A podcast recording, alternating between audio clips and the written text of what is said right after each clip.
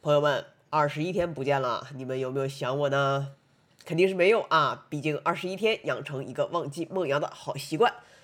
为什么隔了三周呢？很简单啊，就是懒，加上我一更新就掉粉儿，一不更新就涨粉儿，就就躺着涨粉儿的事儿谁不想干呢？是吧？就这一期呢，是我第一次拿 Audition 剪辑，然后一边看教程一边剪呢，这可能剪的比较糙，然后也希望大家多给提提意见。本期我请到了我的塔罗师朋友小 C 来跟大家科普一下塔罗牌。哎呀，这个塔塔罗这个玄学的东西，前面加个科普，总感觉有一点点奇怪啊。就跟本期同步放送的呢，还会有一期番外篇，就是我白嫖了小 C 三个问题，然后我把小 C 帮我算塔罗的全过程做了简单的处理之后，给传了上来。我们算的是未来半年的，然后欢迎大家半年以后来挖坟打脸或者是膜拜啊。最后的最后，本期的开场 BGM 由小 C 的亲老公小 Z 同学亲情奉献。哎呀，就把这夫妻俩的声音剪到一起，还他妈有点浪漫啊！话不多说，欢迎欣赏本期正片，哒啦！曾后悔。所有的交换都是平等的。哇，这话说出来不会被同行 封杀吧？永远不可能存在这种事儿。如果他这么跟你说，那个塔罗师一定在忽悠你。哦更容易被封杀了， 这个逻辑。Hello，大家好，这里是依旧没有和毛书记连上麦的，就我话多，我是杨哥。哎呀，今天我邀请到了我的一个好朋友小 C。来跟大家聊一聊大家一定非常感兴趣的话题，就是塔罗牌。我实在是不知道怎么优化我的语言，我就想问塔罗是不是骗人的。塔罗是不是骗人的？不因为是对，因为是这样，我先讲一下为什么会这么问啊。嗯作为一个资深的玄学爱好者爱好和有过多次体验经验的人，嗯，我算过中西方的各种类型，塔罗、星盘、呃易经、八卦啊什么各种。嗯，那中式的呢，他走的路线基本上是他会跟你说的非常准，而且大家一般说一个人所谓就中国人说算命算的准，是你一坐下来，他就会先说啊。他就会先说一些你的私事，让你觉虽然我没有体，我还没有遇到过这样的大师啊，但是就我对于所谓准的定义，一定是要说啊，哎，你妈最近是不是身体不好？呸呸呸，换一个。哎，你最近是不是刚辞职？对吧？可能是这种。但是我算西式的，像星盘啊，或者是塔罗，好像不太会有这些非常准确的啊。你最近刚分手吧？啊，你最近是不是有一个暧昧对象？可以有，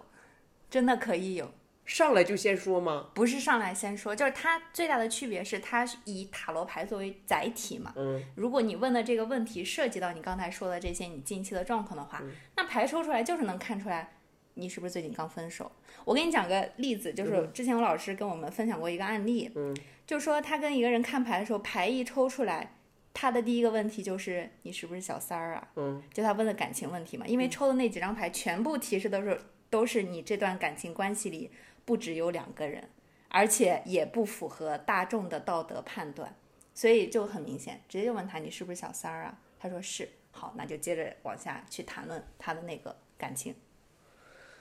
嗯，好吧。哎，但是比如说啊中国的中式的，它是基本上根据你的生辰八字嘛，什么之类的对各种信息。对，你们塔罗好像上来也不会问啥，就是个人的这种画像什么之类的，所以你们不会，，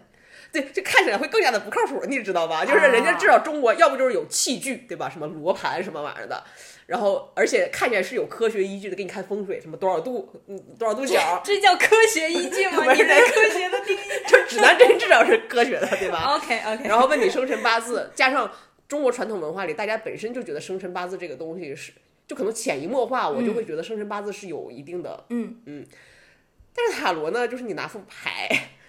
其实生辰八字也是根植在你文化里的东西。就你跟跟一个外国人说生辰八字，他会觉得这东西靠谱吗？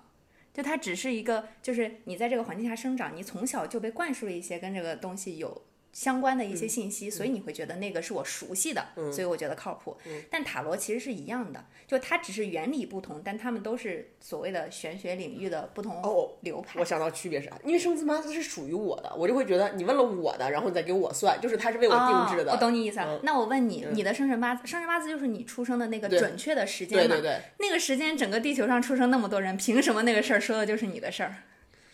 也是，你知道后来我消除偏见是因为啥呢？嗯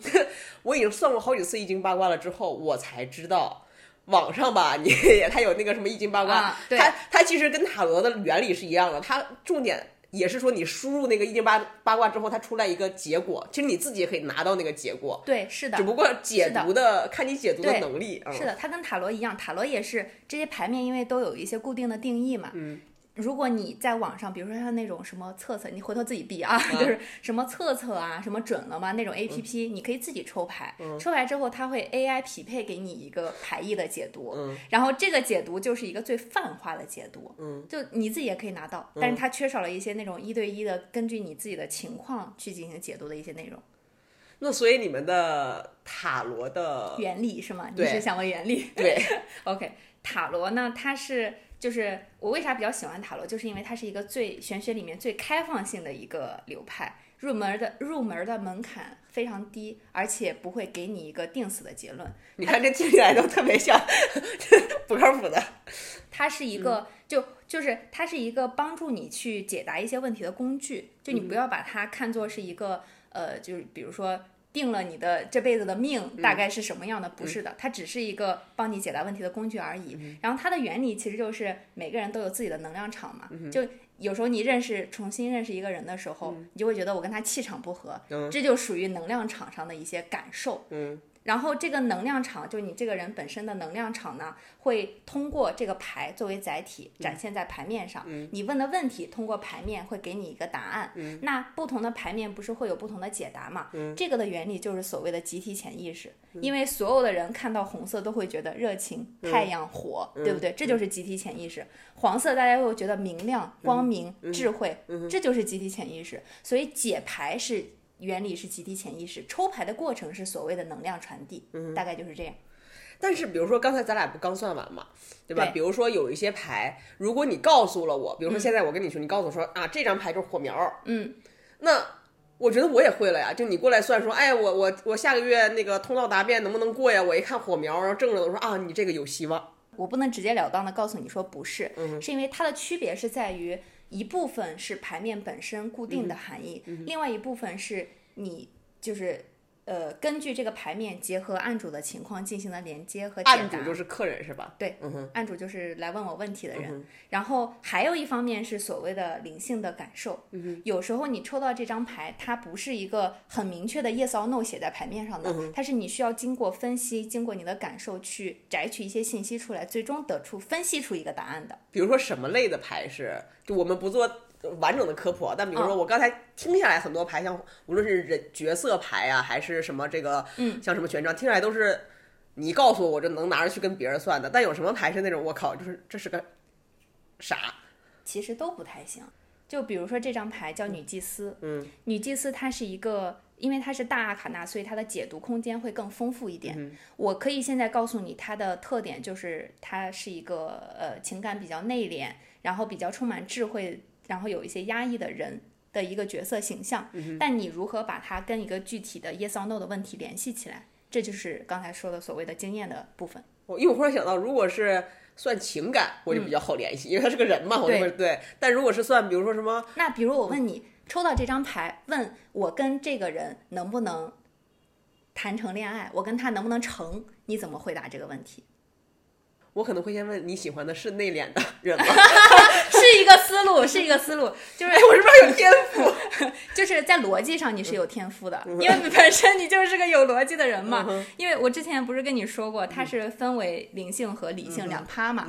从理性的角度来说，这张牌它的人物特点确实就是一个情感比较内敛的人。一方面是你喜不喜欢这样的人，另一方面是你在对目前这个情感的所求上，你适不适合这样的人？然后你自己本身是一个什么样的元素，跟这样的人合不合适？就这些都是分析的路径之一。对，大概就是这样。哦，我忽然觉得我也行哎。就是理性那一趴你肯定是行的，所以它还有哪一趴呢？灵性，灵性，你现在能看出来我灵性就偏玄学的部分了，对是吧对对对，是的，我看不出来这个你你你有自己的感受吗？就是为啥我觉得我是有一点点灵性在的，就是因为。那个，我就是从小就经历过很多特别神神奇奇的事情，你没有办法用科学去解释清楚。比如说，比如说，我前两天真的就刚刚刚刚出现了，就早上起来有幻听的情况出现。你是听到了有人跟你说话吗？不是，我跟你讲，我那天早上起来之后，大概十点多，我听到客厅里有电脑打字的声音，我以为邹老师没去上班，在家居家，我还出来，本来想跟他讲话，结果发现家里空无一人。那个打字的声音特别清晰，我还专门跑到门口 check 了一下他的鞋还在不在，发现不在，就是不在家。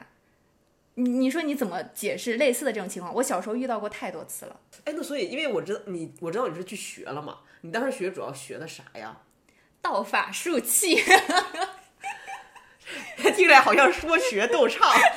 就是呃，他会道法术器，就是说他会从最基础的牌意先告诉你，就是告诉你每一张牌嗯啥指的意思是啊什么意思。然后有逻辑的老师会给你拆解，比如说你看一张牌的时候，你可以从颜色、嗯数字、人物这几大类先去看这张牌告嗯诉你了什么信息，然后再往上呢会告诉你一些解牌的方式、嗯解牌的思路，比如说。有一些牌阵嘛，嗯过去、现在和未来，或者是什么开端、发展、结局啊，，方法论，对，有一些基础的方法论在里面，然后再往上呢，就是这件事儿的价值观是什么，他的终极追求是什么，他的他所倡导的那个那个理念是什么，价值观指的是啥呀？就是塔罗在整个玄学里，它的核心价值观是他相信人的主观能动性，人可改命，对吧？对，对人因为定胜他天。他看的不是命，嗯他看的就是你在最近这半年或者一年内，你在具体一个问题上，你的能量发展是一个什么样的趋势，嗯，所以你完全可以改变这个东西。比如说我抽出来一张牌，你觉着这个牌意我不喜欢，我嗯不想要这样，或者是这个逆位的牌，我想要把它正过来，完全没有问题，你就去改它就好了。它只是提示你这个问题的存在，或者是风险的存在，嗯你通过你的努力去改掉它，就完全可以。所以它的核心的价值观是它相信人的主观能动性，它不会像比如说像那个星盘或者像算命那样，它是看的是你这辈子固定的几个不变的一些一些特点，对吧？或者是要发生的一些事情，但是塔罗不会。它没有完全没有命定论的感觉，它是开放性的。哎，所以你除了刚才那仨，那还有啥呀？就刚才那三个好像讲的是道术器这三个层面，嗯漏了一个法，法指的是学习这个东西的途径路径。嗯就比如说，呃，像我上课这种是一种，然后老师也给我们推荐了一堆书嗯可以去听，然后平时还会有一些冥想练习啊，什么能量清理练习啊，这种都算。哎，说到这儿，我插一个问题，嗯，冥想啊，嗯，真的有用是吗？当然有用。我我先理说一下我我我对冥想的理解啊，说我在网上看很多明星，什么国又是国外都做，嗯就是坐在那儿闭眼五分钟，然后最好早晚各一次，然后就什么就是感受你的呼吸，嗯，就是那玩意儿是吧？它有很多不同的冥想的方式，嗯，像你刚才说的那种，就是纯就坐在那儿，纯感受自己的呼吸，纯冥想，就是把自己完全放空、嗯去感受，这是一种类型。然后你像他最近，嗯我老公最近花了六百多块钱报名了一个正念冥想练习，哎，那个个就是真的有，用吗？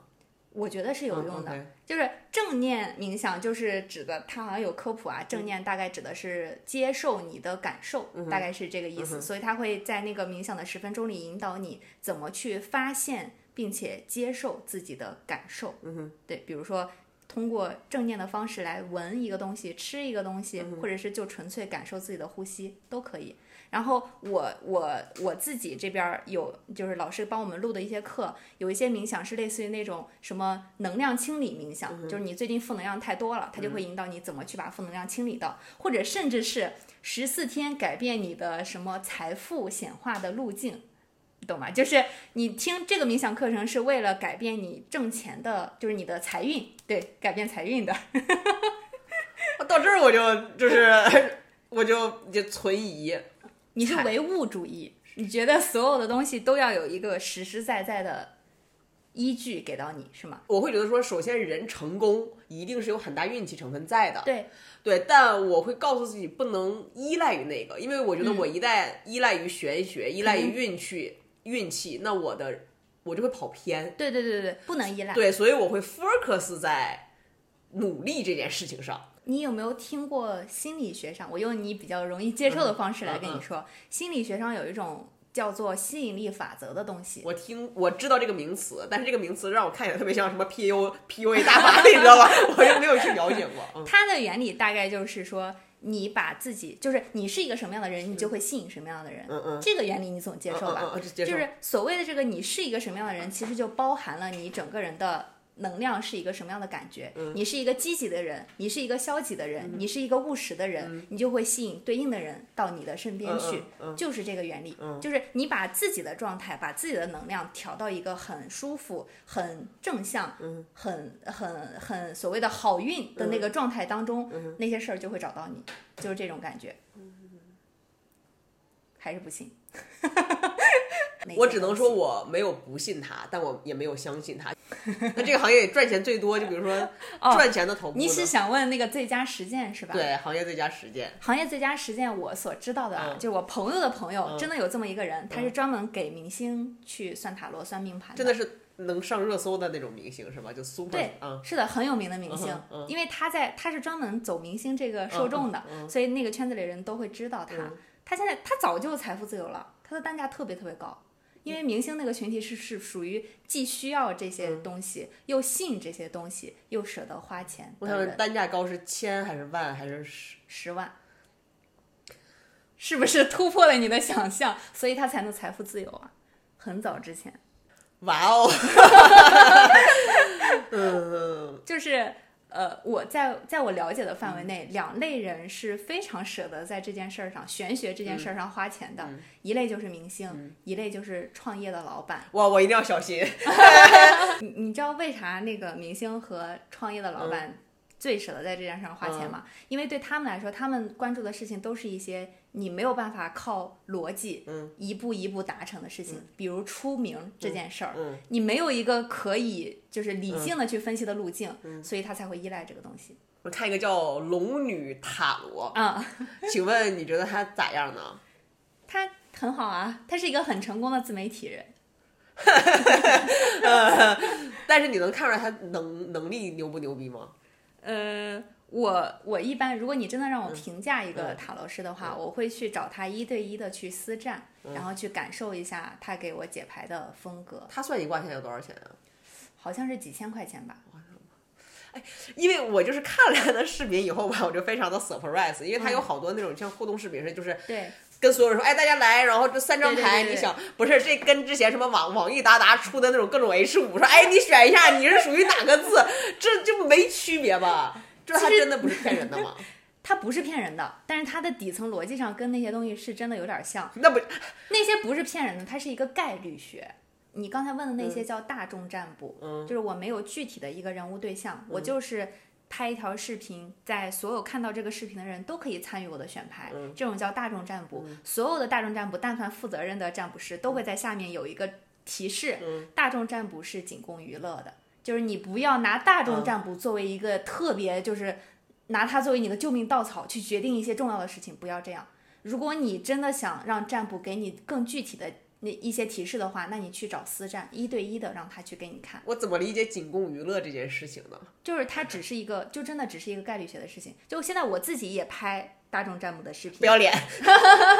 但我以前我最开始的时候我是不想拍的，但是作为一个运营人的 我自可以理觉，解，嗯对，不得不拍，因为 B 站上大众占卜的视频比较好嘛，数据比较好。所以大众占卜跟那些星座每天发今日星座运势，对，有点像，哪个会更？就他俩有谁更靠谱吗？还是他没们有都谁仅供娱乐？对，都是仅供娱乐，没有事儿更靠谱，因为它的核心原理在。你在抽牌的时候，你相当于没有一个具体的对象，你就是打开自己，让自己去感受现在你周围的所有的能量大概是什么样的。抽出来三张牌，三类结果，这三类结果就是你所感受到的最最强烈的能量是什么样的。那既然最强烈，说明可能对应到这个牌的人最多嘛。所以你在看这个视频的时候，你你在大众占卜里，你会觉得哇，这个真的跟我的情况特别像。原因就是在于概率踩中了，就可能有十个人真的都在面对这个情况。这个能量到底是个啥呢？就是意念吗？不是意念，就是就是你现在的这个人是你的肉体，在你肉体的外面有一圈儿叫以太体，嗯，以太体就是你的能量，就是你的感受，你的整个人的状态，这种都是能量。我觉得它跟生理就跟科学是有一定的，因为我看过一年的心理医生，嗯，嗯，我会觉得心理学是科学，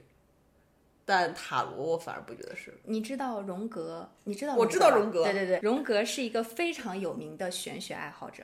他后来就是在在他的中晚年的时候，他有写过一本书叫《红书》，嗯那本书是所有的玄学爱好者都会去看的一本书，里面全都是跟玄学、跟神秘学相关的一些东西。就是玄学跟心理学，在我看来是嗯完全没有办法分家的，而且玄学就是你目前还不理解的科学而已。对我刚想说，哎，如果说有人可以建立一整套的体系，把它跟天体有物理、什么重力、有地心引力，有那我就会觉得，你现在说的这些都有，国外有正儿八经的占星学院、嗯塔罗学院，真的有这些东西，而且它。它的学科也是分不同流派的，有一些是你要学心理学上的东西，嗯有一些是你要学天体物理，你要学什么什么化学，嗯什么都会的。他们就是有很非常严谨、非常完整的一套体系来教给你这个东西。嗯对，是因为我有的嗯刚才忽然想到，比如说我健身最近在看书，然后健身涉及到什么、什么安非肽、多巴胺，嗯嗯然后他说实话，因为我不是学医的，我忽然想到，就是他这么说，其实我不知道是不是，对，是不是真的的是，但是我就信了。是的， 哎，你看你们这个，呃其就实塔有罗就缺少这样的，知道大众科普的角色存在。你相信星座吗？我不能说信或者不信，就是占星我是相信的，占星跟星座是啥关系？占星是更严谨、嗯更具体的嗯所谓的星座，因为星座其实就把那一类人，就是你出生在那个时间对段的那一类人，给归到了那个那个特征上。但是占星会根据你自己的具体的出生的年月日，包括地点什么乱七八糟一堆信息，来把你具体的放在那个特征上。但是星座我是真的被说服了呀，就是我真的有点信，我真的准的。对呀、是啊，因为星座就是概率啊，就是他把那一类人，就是那一类人确实大概率就是会有那种特征，所以你才会觉得准，因为你踩中了那个概率。占星只是把那个更具体了，就是具体到你自己这个人上，所以它的描述会让你觉得更准。那为啥十二生肖不准呢？如果它是分类，十二生肖其实也有准的地方，但它的跨度太大了。啊，它是按年。对啊，越具体越精准，就是这样的。就是你知道占星那些东西，他们学的真的都特别复杂，我以后可能会去学。他们最终画出来的那个星盘，像一个，我可以给你看一眼，这就是最终那个星盘。啊、我在我在那个什么厕所上也看到过。对对对，星盘最终落出来的那个样子其实特别复杂，有很多元素、很多原理、很多道道儿需要你去解读它。哎，你学完了以后，你们这个这个东西是就它有啥禁忌吗？就是你能给自己算吗？可以给自己算，就是呃，问题是不看生老病死，然后算的对象无所谓，可以给自己看，可以给别人看。你给别人也不能看生老病死是吗？哎，我突然想到这个问题。他的能力上是可以的，嗯但他的道德上不建议，或者说他如果你给别人看的话可以，但是看完之后你就会有比较大的业力，嗯比较大的损耗在你的身上。我从什么时候开始对塔罗这个东西产生极大的质疑呢？就是互联网的蓬勃发展，嗯，因为包括我以前听过很多，尤其是塔罗，他说你要到线下嗯去算，嗯，去摸牌，你要亲自去摸那个牌，它才准。但现在全都是线上远程，其实并不是这样的，是吗？对，就是所谓的线下摸牌，或者是有一些塔罗师会在占卜之前有一些仪式，嗯，点个蜡烛，嗯或者是拿一个什么那个鼠尾草在你嗯面前晃来晃去，那些所有的这些东西其实都是为了增加你的信任度，嗯而信任度确实会影响到你跟我之间的能量传递。如果说你本来就通过其他的方式，你本来就信任我，你嗯打开了自己，你就相信我，那那些仪式都不重要，你线上也可以，然后那些什么点蜡烛都不需要，直接看牌就行了，那我可以算别人吗？道德上不允许。你们的道德都不允许啥呀？你们的道德限制多吗？ 就是嗯这些道德其实都特别好理解，就是因为这个东西是人家的隐私。如果你跟那个人你没有获得他的允许的话，那你就是不能看他，就是最基本的道德。哎，我一直有个问题，但我不确定这个问题问问着 会不会有点冒犯。 嗯，你说，如果有一天你怀疑你老公出轨了，嗯，你会算吗？我觉得我会 看。但我觉得这种场景可能不太存在啊，嗯但是我觉但得我会啊看，那如果有一天，比如说你感觉到你喜欢上别人了，嗯，我会看，你会看是吧？对我可以毫不犹豫的告诉你，这些场景我都会看的，因为首先是这些问题，它道德上其实没有任何问题，因为它都是跟我自己密切相关的，我看的是我自己的嗯问题，哦我的老公有没有出轨，我有没有喜欢上别人，都是我的事儿，所以我不存在说我去窥探别人的隐哎私，算老公有没有出？比如说我拿我举例好了，这样比较好一点。比如嗯说我怀疑我老公出轨，我是可以过来算我的，因为我本来的想法可以是我怀疑我老公有没有出轨，就可以你算他不，他看的是你，他看的是你的感情关系，哦他不算这种就不算去窥探别人的隐私啊，哦，因为这种需求还 挺多的， 真的，哎，但是我觉得这种需求你要是算的不准，你就这很危险的。呃，所有的就是我我没有办法保拍拍着胸脯保证说，我算的每一次塔罗都是百分之百的准确，不可能的，永远不可能存在这种事儿。如果他这么跟你说，那个塔罗是一定在忽悠你。嗯再加上我每一次占卜的时候，一个负责任的占卜师都会告诉你，就是牌面是一个指向，牌面会提示你一些风险的存在，但你不能完全依赖这个牌面去做你所有的决定。就是比如说，他问我我老公有没有出轨，牌面告诉我出轨了，三张牌都是出轨，那你怎么跟他讲？我会告诉他，确实从牌面上来看有出轨的风险，但是你要去。就是你，比如说你你你接下来你是想离婚还是干嘛？你要真的去跟他交流，或者你真的拿到一些证据，或者你真的去完成你离婚前的一些实际动作，你再去离婚。你不能说你在我这儿看完牌面说出轨，好，我立立刻回去离婚，不行啊，永远不能做这种事情，会害人的。哦，嗯，哎，这你平时给自己算的多吗？多啊！ 我最近不是想跳槽嘛，嗯，我经常给自己看，哎，你一个互联网理性人跳槽为什么还要算命？啊我不拿我不拿塔罗告诉我的答案作为我唯一的依据，嗯，它只是给我增加了一个途径，让我去了解关于跳槽这件事儿有没有什么其他的风险，我自己现在理性到没有想象到的风险。你最近一次是算是啥时候？就上周吧，哎不对，这周二，嗯，这周二、这周三左右吧，你三四天前。你算的啥？就是跳槽这件事儿吗？对，，我就看了跳槽这件事儿，我看到了两点，嗯凌晨两点给自己，你从几点看到凌晨两点啊？就十一二点吧。你是算了无数个问题是吧？对对对对，因为我太纠结了，就是我把这个我把这个跳槽这个场景拆解成了非常多的问题来问，就包括未来什么现在影对，响，包括不同的方向，包括不同的选择，然后各种各样的问题。哎，那你解读的时候不会很，你你觉得给自己解读好解读，还是给别人解读好解读？啊给别人解读好解读，对，因为你虽然是最了解你的人，但是我觉得你的主观，对，是的，嗯，是这样的，就是本来看牌这件事儿，其实你要作为一个占卜师，你要抛却掉你的小我，就是把你这个具体的人给、给引掉，只是去感受牌面到底告诉你了哪些信息，这样是最准确的。如果我给自己看的话，其实我有时候我的情绪本身会影响的，就我已经陷在这个问题里了，我就是想要这个答案，我就非得想要这个答案。那不管牌抽出来是什么，我都会想着办法去贴我想要的答案，这样就就抽出来的答案确实就是会有一些影响，准确度上你那天晚上算完之后结论是啥呢？就是没有结论啊，因为我那时候太上头了，不是你算完算到两点啊还没有结论，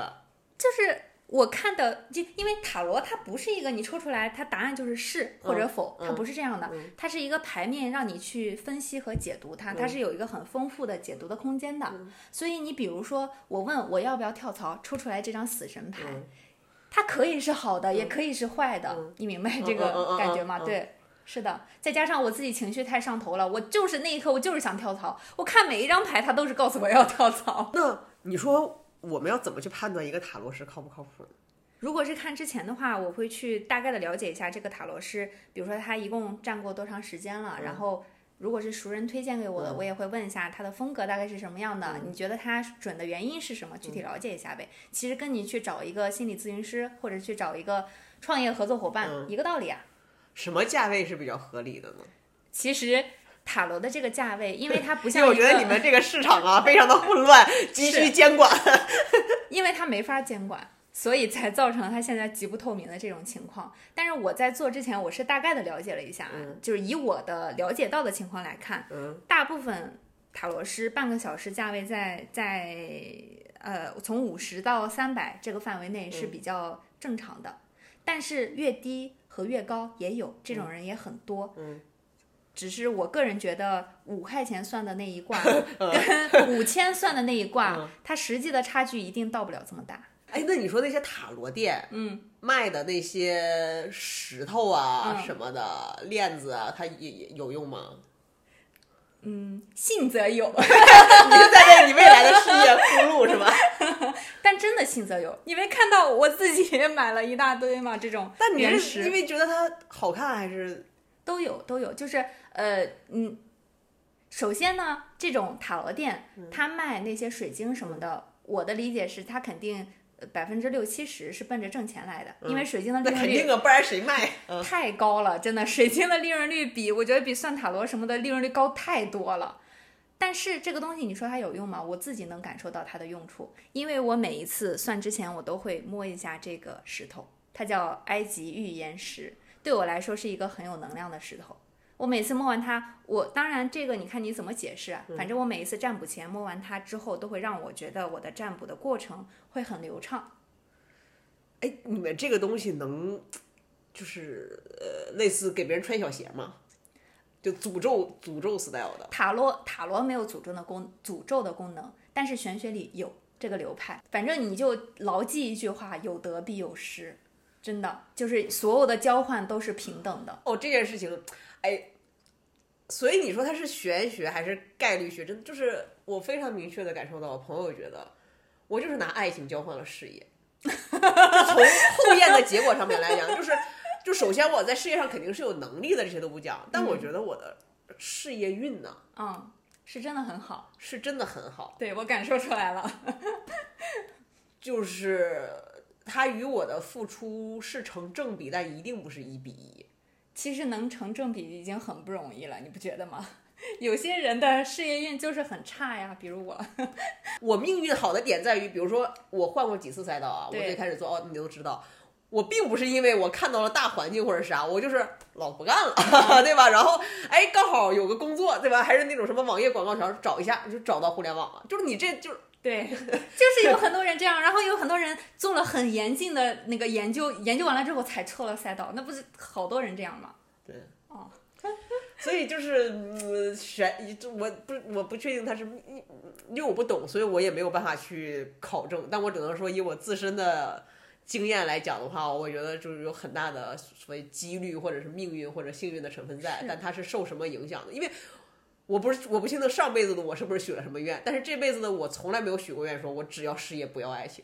他不太，但是怎么此刻你要问我的话，我只要事业不要爱情，我不适合谈恋爱，好吧？爱情可以没有啊，我就要搞事业。你这话说出来，你不给自己留后路了。 我不需要留了，我已经受了爱情的苦了。可以， 那没问题啊。